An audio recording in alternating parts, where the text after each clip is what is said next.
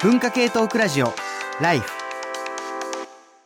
文化系トークラジオライフ。今日は6月26日の生放送を終えまして、引き続きライフ外伝という特別編の収録を行っております。えー、スタジオには放送から引き続き、えー、ゲストの宇野恒弘さん、チェコ好きさん、えー、含めて、え出演者の皆様が、まあ、残っていて、あのまあ、本編でね、話しきれなかったこととか、え話していこうという話なんですが、あの、ポテトさんごめんなさい、あのあれですね、本編の終わりの終わりのところで、なんかもう すごいあの、急ぎで、あの、誕生日ですっていうのをおめでとうで言って終わっちゃったメールがありましたね。すごいいい、いいメールだったので、ぜひ読みたいなと思って。じゃあ、えー、ずっとお昼寝さん、秋田県秋田市で、あの、まあ、さっき、とりあえず祝ってくださいという話でしたけど、で、私は、地方住みの中年女なのですが、地方でも特に所得が低い地域では、週休3日愚か2日すら未だに達成できていなかったりします。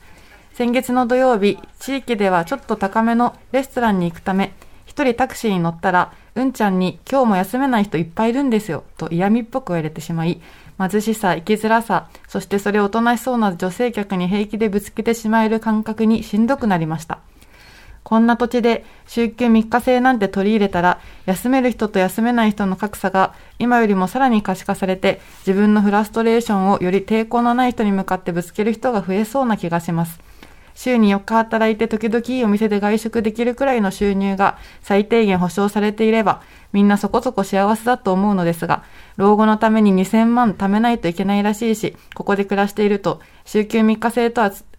都会のいい会社にお勤めの人向けのお話に思えてなりません。かくいう私も週休3日になったら、現在の平日の何曜日に休んだとしても、やっぱりお金を稼ぐことしか考えられなそうです。理想はいいグラボを積んだ PC で3日間誰にも会わずにエンデルリングやりたいです。エルデンリングエルデンリング。エンデルリング。エンデルリング。あの今世界中で大ヒットしているゲームです。あ、週休3日制に対する疑念のメールがもう一本あったんで読んでもいいですか、えっと、これなんて読むんですか？風切りさん？風を切ると書いてる、えっと、えーと、お名前の方なんですけど、えー、土曜日の夜に生放送をしていた頃からのリスナーです。すごい。えー、自分は今、とある H 製作所のグループ子会社にて会社員をしています。という現場からの声みたいなんですが、えー、ニュースでは親会社が週休3日制に移行するとか書いてある記事を読んで、驚きというか、呆れてきたりします。現場を知らない机上の論理だからです。しかし仕事に支障がない時に毎年1、2回ぐらい年休または半休を取得しています。副業禁止なので仕事ができません。えー、半休を取得して運転免許の更新をしたり、病院に行ったり、えー、見たい映画を見に行ったり、銭湯、サウナに行ったり、かっこジェットバス最高。わかります。えっと、スポーツジムに行って汗をかいたりしています。ツイッターやフェイスブックで、えー、銭湯やお遍路や各地の温泉レポートなどをしていることもあります。今考えていることは、かつて取得した資格を維持するためには、えー、数年に1回更新講習を受けるだけでなく、えー、ある程度のボランティア活動に参加しないといけないということで、執行してしまったものがあるのです。原則平日勤務している人にとって、なかなかボランティア活動などはできにくいので、休日が増えたら、それを再チャレンジしたいかなと思います。偉い。仕事だけではなく、えー、プライベートに社会との接触があるボランティアみたいなものが仕事などの張り合いになったら良いいいと思っています。思考の偏りをなくせたら気分転換ができたら良いかなと。あとやはり年齢が高くなると暗記系が苦手になりましたので資格試験の時間を取りたいです。ということ。そんな、あの、製造業の現場で3日とか休んで一体 LINE が回るのかっていう話はまあ、あるでしょうし、まあ、地方によっては、というかまあ、あの少なくともね、え、っと、まあ、地方と都会のまあ構造、雇用構造の大きな差で言うと、まあ、地方であの多くなる仕事が、まあ、一つはまああの製造業、中小の製造業、それからあの福祉などのサービス業で、どちらもまああの、そうそう簡単に、あの、LINE が止められなかったり、その、ケアする相手の方がいて、あの、仕事が、あの、簡単に減らせるわけもないというようなところがあったりする仕事が、まあ、あの、都市圏を離れるとどうしても割合が増えてくるっていうのがあるので、あの、実際問題、えー、週休3日が、あの、できるのかという話は、まあ、別途の話としては、まあ、それはある。まあ、しかし、あの、そんなこと言ったら都会のね、あそんなこと言ったらちょっと変だけど、都会の大企業が週休3日を取り入れるとか、リモートワークで全部行けるとか、あの、交通費っていう概念を全部なくすとかっていうのだって、2年前には誰も想像できなかったわけで、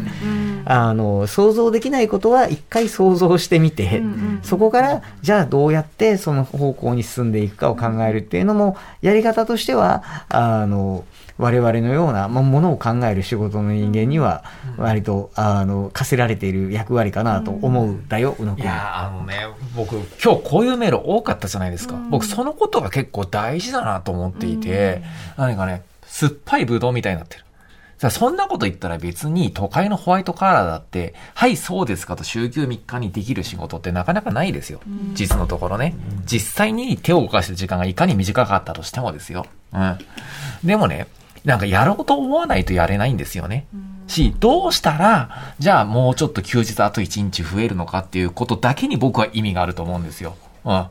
で、それをね、なんかこう、あの、いや、うちの地域でこれをやったら、いろんな人からいじめられてしまうとか、やったとしても私どうせ、なんかこうやりたいことないから持て余しちゃうとかって、それって僕ね、結構ね、イソップ童話の酸っぱいブドウみたいな話に結構近いんだと思うんですよね。でもそのこと自体がね、やっぱりこの国のマジさだと思います。はっきり言ってしまうが。あの、やはり、やっぱあの、経済的な体力もすごく落ちてきているし、それに貧すればドンするでね、ば、あの、未だに結構昭和の封建的な社会が地方すごく残ってるんですよ。あの、僕本当に、あの、チャーリーさんもと同じように、やっぱ田舎の出身でね、チャーリーさん福岡市内もしかして。市内しない。大都会です。すみません。大都会ってわけでもないけど。本当に申し訳ございません。もう私のような、こう、なんか、あの、東北の漁村の出身とは本当に違うということを今思い知ったんですけれど、まあそれいいですよ。あの、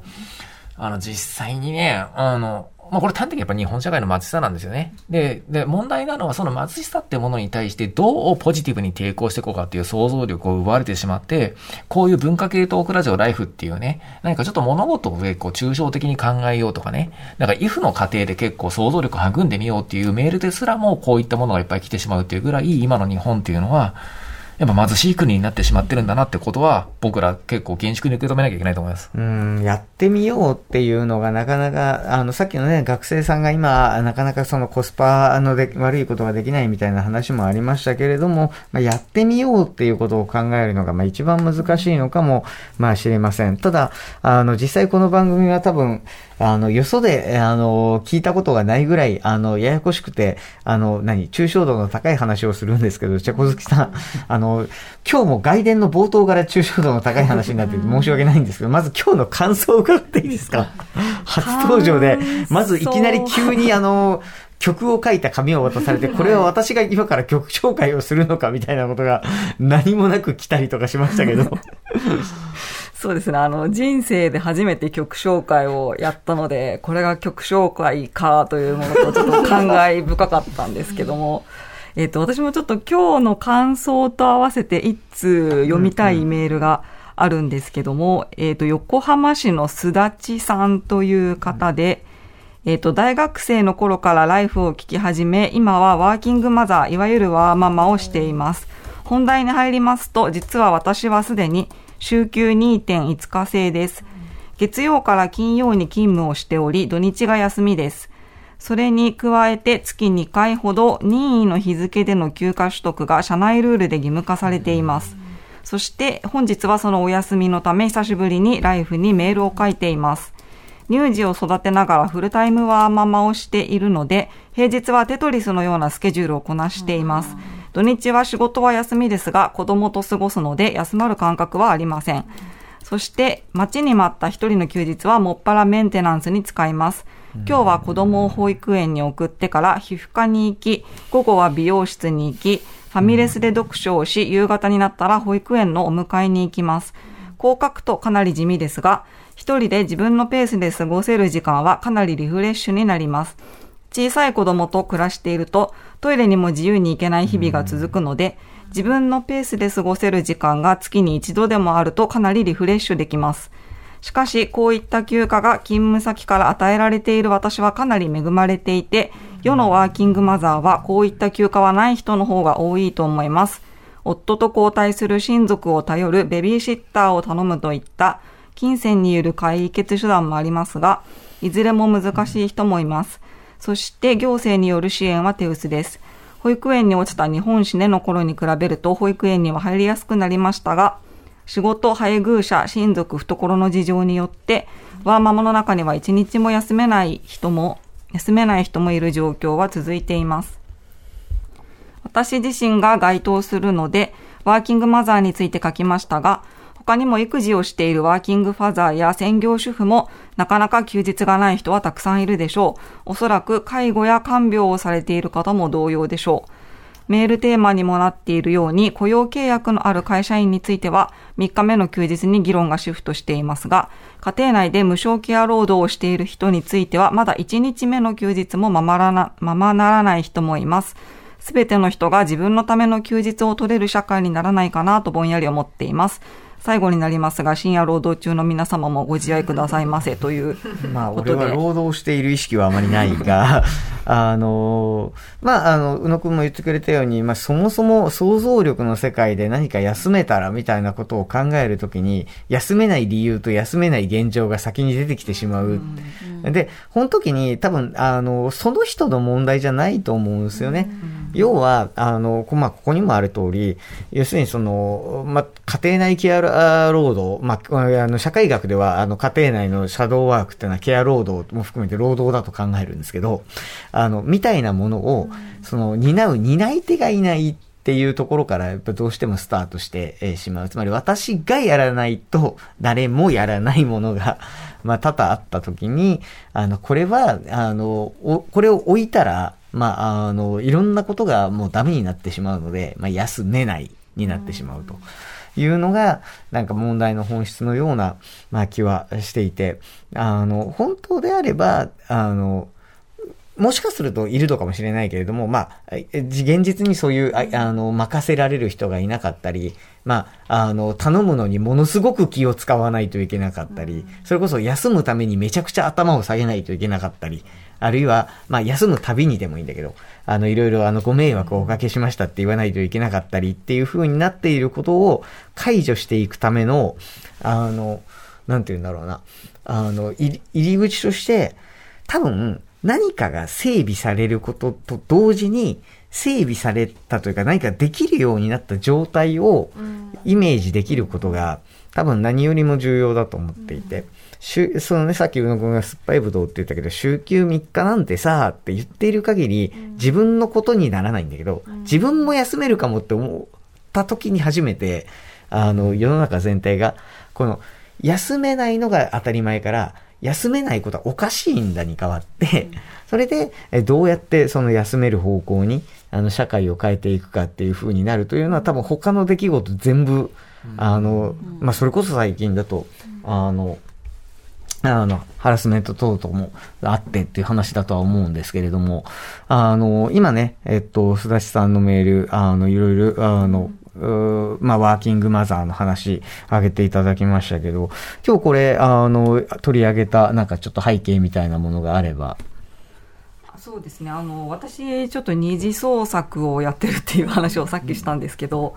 あの、そのオタクになったので、あの、そのチェコ好きのツイッターのアカウントとはもう一個別のアカウントを作って、で、そのオタク専用アカウントっていうのを私は持っているんですけど、うんうんうん、そこで関わる人たちが、あの、私がそのチェコ好きとして関わったり、会社員として関わる人は、まあ東京に住んでいて、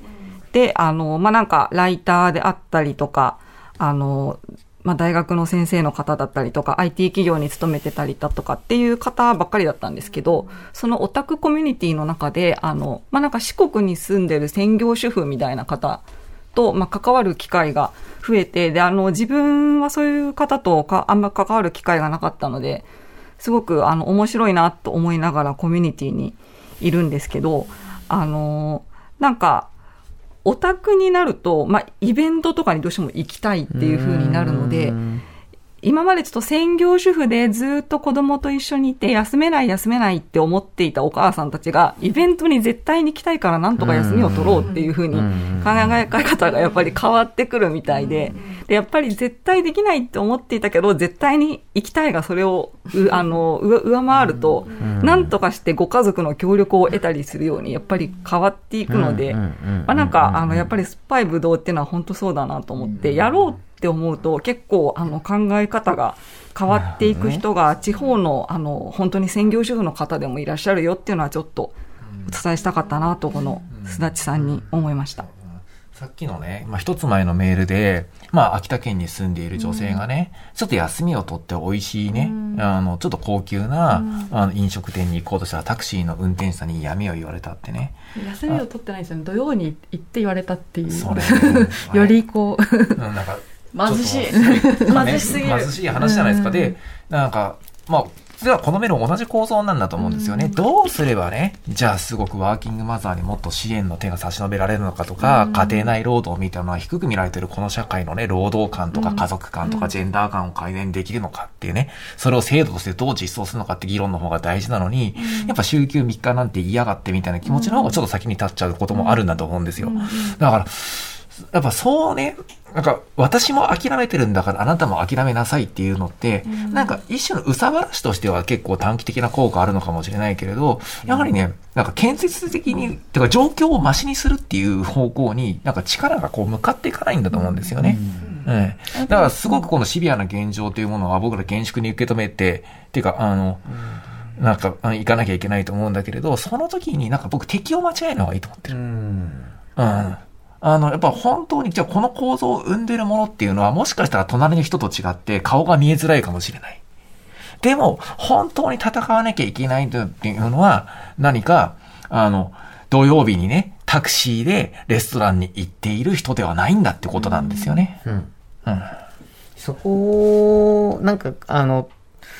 なんだろうな、その、今日みたいな日に休めない人だっているんですよって言いたくなる人の気持ちも、まあ分からなくは。すごくわかりますよ。すごくわかるんだけど、そこが罠なんじゃないかって話なんですよ。俺、多分それを、その、その罠を、あの、まあ、今日例えば宇野くんは SNS 立ちみたいな話をちょっとしたと思うんですけれども、やっぱその罠を、その、例えば SNS って助長すると思っていて、学生さんたちが、その、コロナでいろんなことができなくなっている時に、辛かったことが2つあって、1つは、まあ自分が外に出れずに授業を受けない、あの、家で授業を受け続けていること。もう1つはストーリーで、でも気にしてない奴らがバンバン遊んでいるストーリーを見ること。っ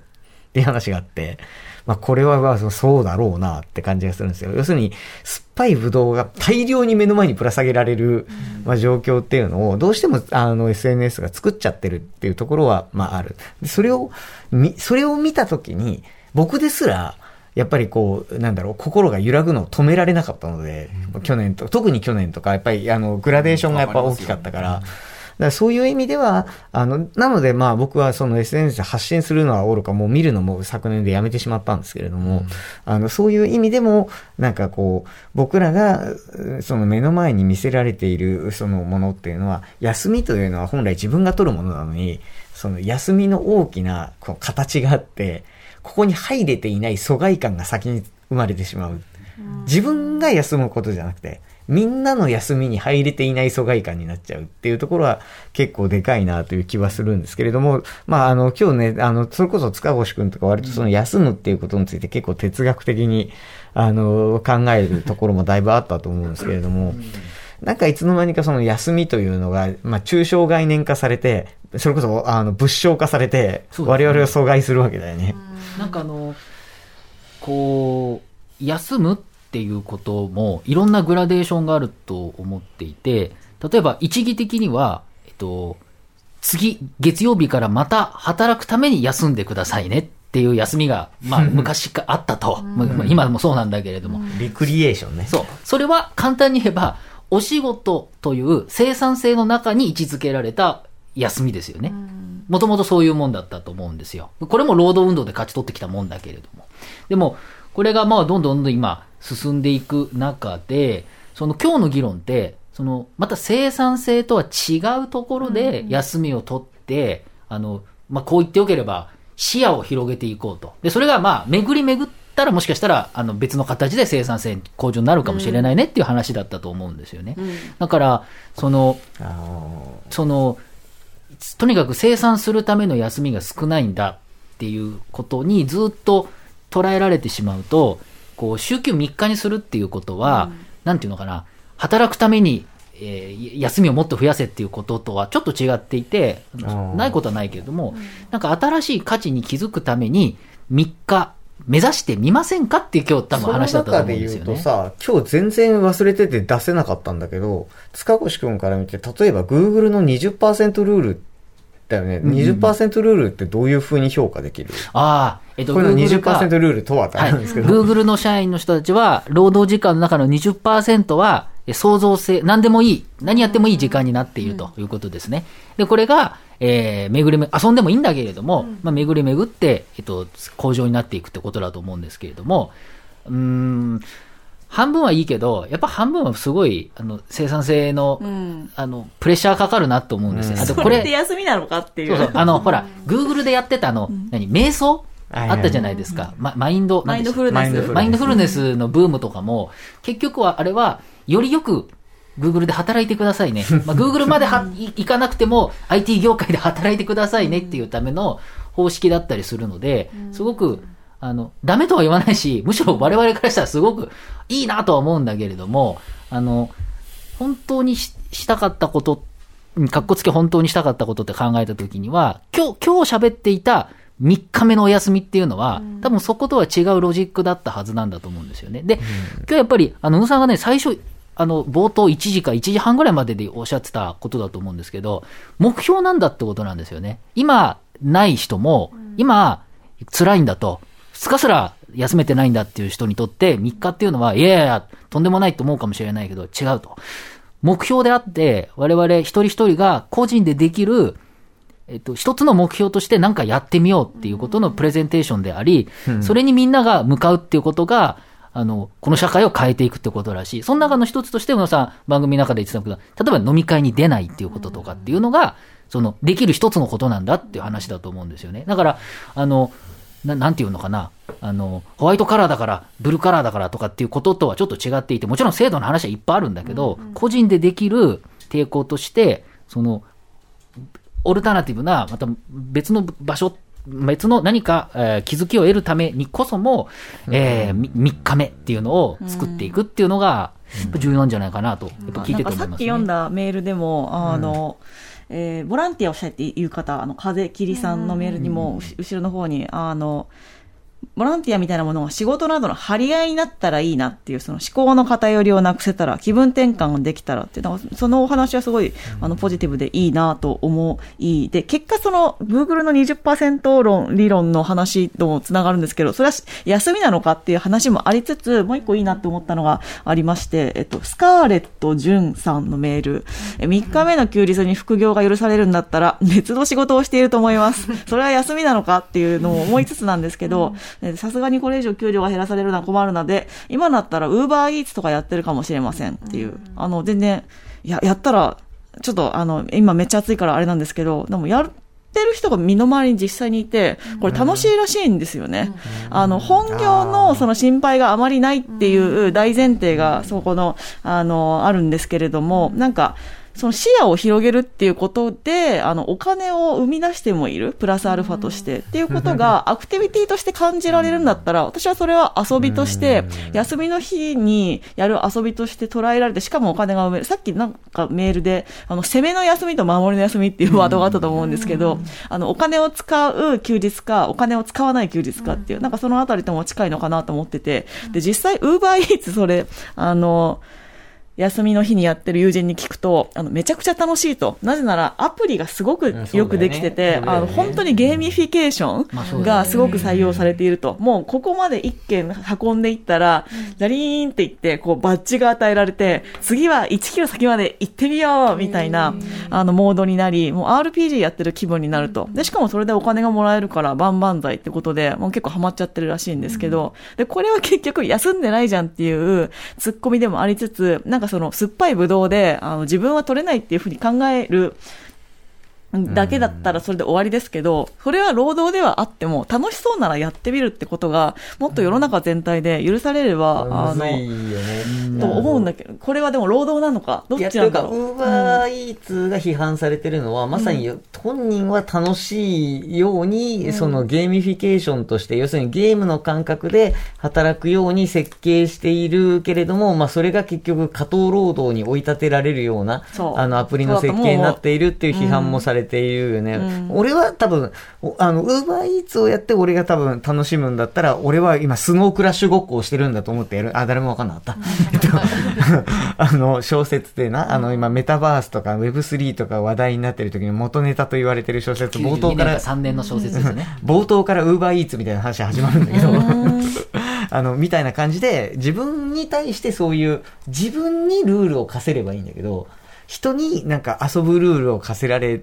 て、それに、なんか、それを自覚的に使えれば全然よくて、なんかこう、遊ばされてる状態になっちゃったら、なんか個人的には、あの、思っていたものと違う、なんか何かを失っていたりしないだろうかとかはちょっと思ったりは。それで生活しなきゃってなると、それはそのルールの上で遊ばされてる状況になっちゃうよね。うん、だから消費にしてもそうで、要は何かをこのルールで、えっと、お金を使わないと消費したことにならないっていうのが消費社会だと思うんですよ。でも、そうじゃなくって、自分が何に何を投資するかは自分で決めるって意味で、例えばオタクの人たち、例えばアイドルオタクの人たちは、ものすごい時間とお金を、と、あの、まあ、ある意味何にもならないという意味では浪費しているけれども、最高に楽しそうじゃないですか。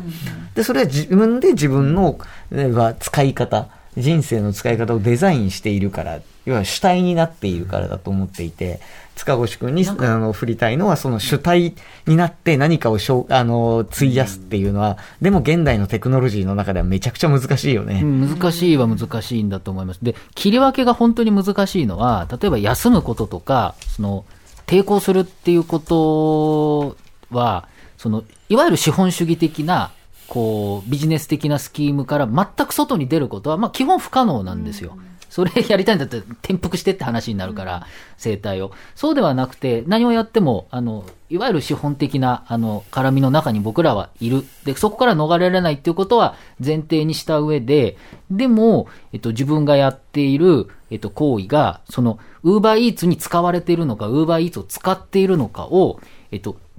自分で決めるっていう点に、まあ、まず自分が立てるかどうかっていうことと、まあ、それも難しいんだけれども、そういう、まあ、気持ちを持つのかっていうところに、自分のものにするだよね、まずね。だと思うんですよ。あんまりね、資本主義云々の話僕しない方がいいと思っていて、この種の議論がね、資本に使われてるんだ、いや、俺は資本を使い倒してるんだ議論になるのは、うん、こなんか、左翼の結構逃げ場として消費者会批判っていうものが機能した時代があったからで、僕疑似問題だと思うんですよ、はっきり言ってしまって。これどっちかというと内面な問題でね、さっき言ったように、なんか人間がね、なんか、あの、なんか、攻略しようと思うとそのものをしっかり味わえなくなるっていう問題、僕本編で話しましたよね。この問題が多分一番本質なんだと、あの、思うんですよ。例えば、あの、ゲームがね、結構好きな人って、なんかこう、単にそのゲームをクリアするだけだったら、もう多分攻略本を読むとかね。うん、まあ今だったら結構達人のゲーム動画を見て、うん、もうすごく短時間になるべく楽をしてクリアすることでできるんですよ。でもそれってもう単に決められた道を歩んでるだけでそんなに快楽でかくないわけですよね。そうじゃなくて自分で縛りプレイをしてみるとかね。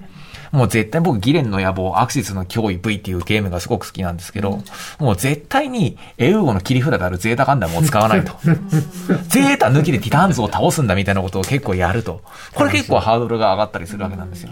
で、行き着く先はそのゲームを自分で改造するとかね。これちょっとまあ丁寧にやらないと違法になっちゃうんだけれど、そうやって書き換えていくっていうことを結構やっていくと、どんどんどんどん実際のゲームクリエイターに近づいていくんですよ。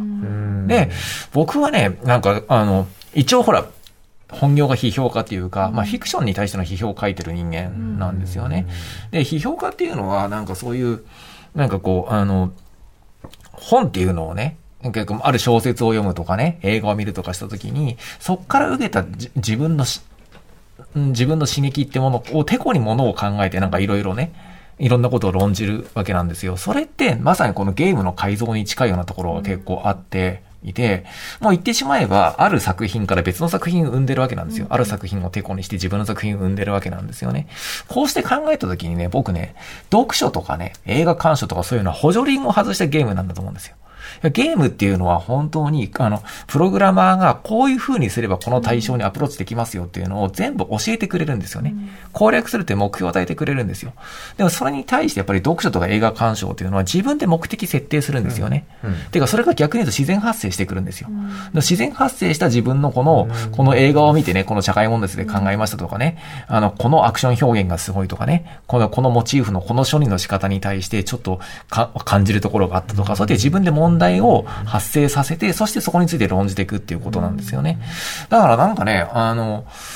僕は、だから、この、この比喩で言うとですね、なんかちゃんと自分で問題設定できてるかっていうところに、結構、あの、線が引けるんだと思うんですよ。うん、なんかそこだな。なんか、俺はその批評の世界というよりは、なんか今世界的に流行してるのはやっぱ身体の方だと思っていて、まあ、宇野くんはどちらかというとそういうあの目標設定せずに、まあ、走ったりとか、あっていうことを、まあ、エッセイの中では書いていたと思うんだけれども、なんかそういう縛りプレイ的な形で自分の身体に対して何かのフィードバックがあるような、まあ、あの、例えばエクストリームスポーツとかもそうだし、あの、なんつうんだろう、あの、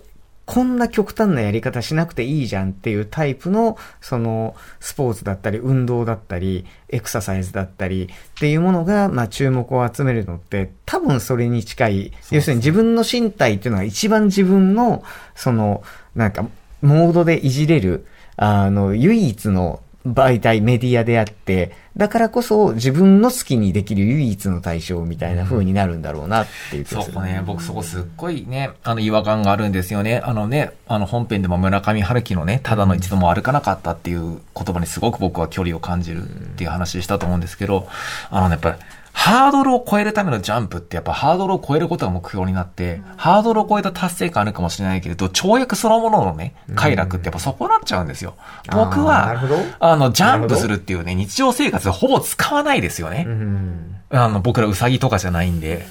はい。でもなんか、ね、あ普段使わない筋肉掴んでジャンプするって結構楽しいんですよ。少なくとも新鮮なんですよね。はいだからなんか、僕はそっちの方が、が好きで、個人的には、まあ長距離を走るの10キロや20キロをね、この東京の街走るのが好きなんだけれど、あの、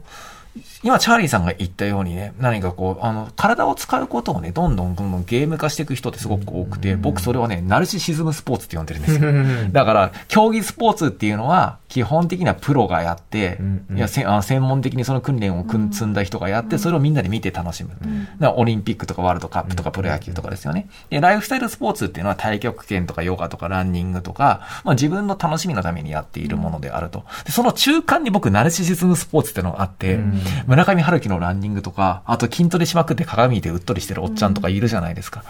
その、なんか、中間校ってものがあって、僕はナルシシズムスポーツではなくて、ちゃんとライフスタイルスポーツの方に行った方が、なんかそう楽しいよって個人的には思ってるんですよ、ね。あの、俺は、まあ、ナルシシズムスポーツが好き嫌いというよりも、そういうものが、あの、なんだろう。最後のフロンティアになってる現代社会とかに興味があって、そのナルシスムスポーツと代替物も含めて、自分に対して自分が唯一好きにできることだから、自分自身に対して、あの、ある種自分に夢中になるっていうこと以外にフロンティアがない状態なのかなとかいう話はあるんだけれども、これあれだね、あの、いずれ、あの、宇野くんと対談とかした方が早いね。ね、ね、久々にチャーリーさんと本当ね、がっつりやりたいですね。ね、本当に。あの、みたいな感じで。出版社で聞いてる人がいたら。あの、そう、そうね。あの、それは別に宇野くんが自分で企画してもいいんじゃないかと思うんですけど、あの、というような、まあ感じで、えっと、外伝パート1をこのぐらいにしようかな。あの、どちらかというと、あの、なんて言うんだろう、この、外伝こそ、あの、あのー、放送がね、4時に終わって、電車が動いてないので、あの、しょうがないから、あのー、残って喋るかっつって、あの、喋るもので、ね、何かを喋らなきゃいけないとかも全然ないので、あの、パート1に関しては、まあ、ちょっとこう、あのーまあ、本編と絡めながら喋りましたけれども、あの、パート2はもっとざっくばらんに適当な話を。行きましょう。なんか楽しそうだな。適当な話を、えー、していきたいと思っていて、まあ、できればね、あの、ちょっと、宇野くんと、あの、事前に、事前にじゃないや、まあ、ちょっと京都の話とかしたいね、みたいな話も出てたんで、いいでね、ちょっと休日、最初ね、冒頭に休日を、あの、観光の話とかも出ましたけれども、ちょっとそんな話もしてみようかなと思います。というわけで、外伝のパート1はここまでパート2へと参ります。文化系トークラジオライフベビーのいる生活迷える子育て応援ポッドキャストは育児中のパパママが集まる匿名座談会。定員切開しましょうっていうところになってでも痛くないよね。あ痛くはないんです。麻酔効いてますからね。そうですよね。じゃあ引っ張るねみたいな。あ引っ張りますかみたいな。毎週月曜配信です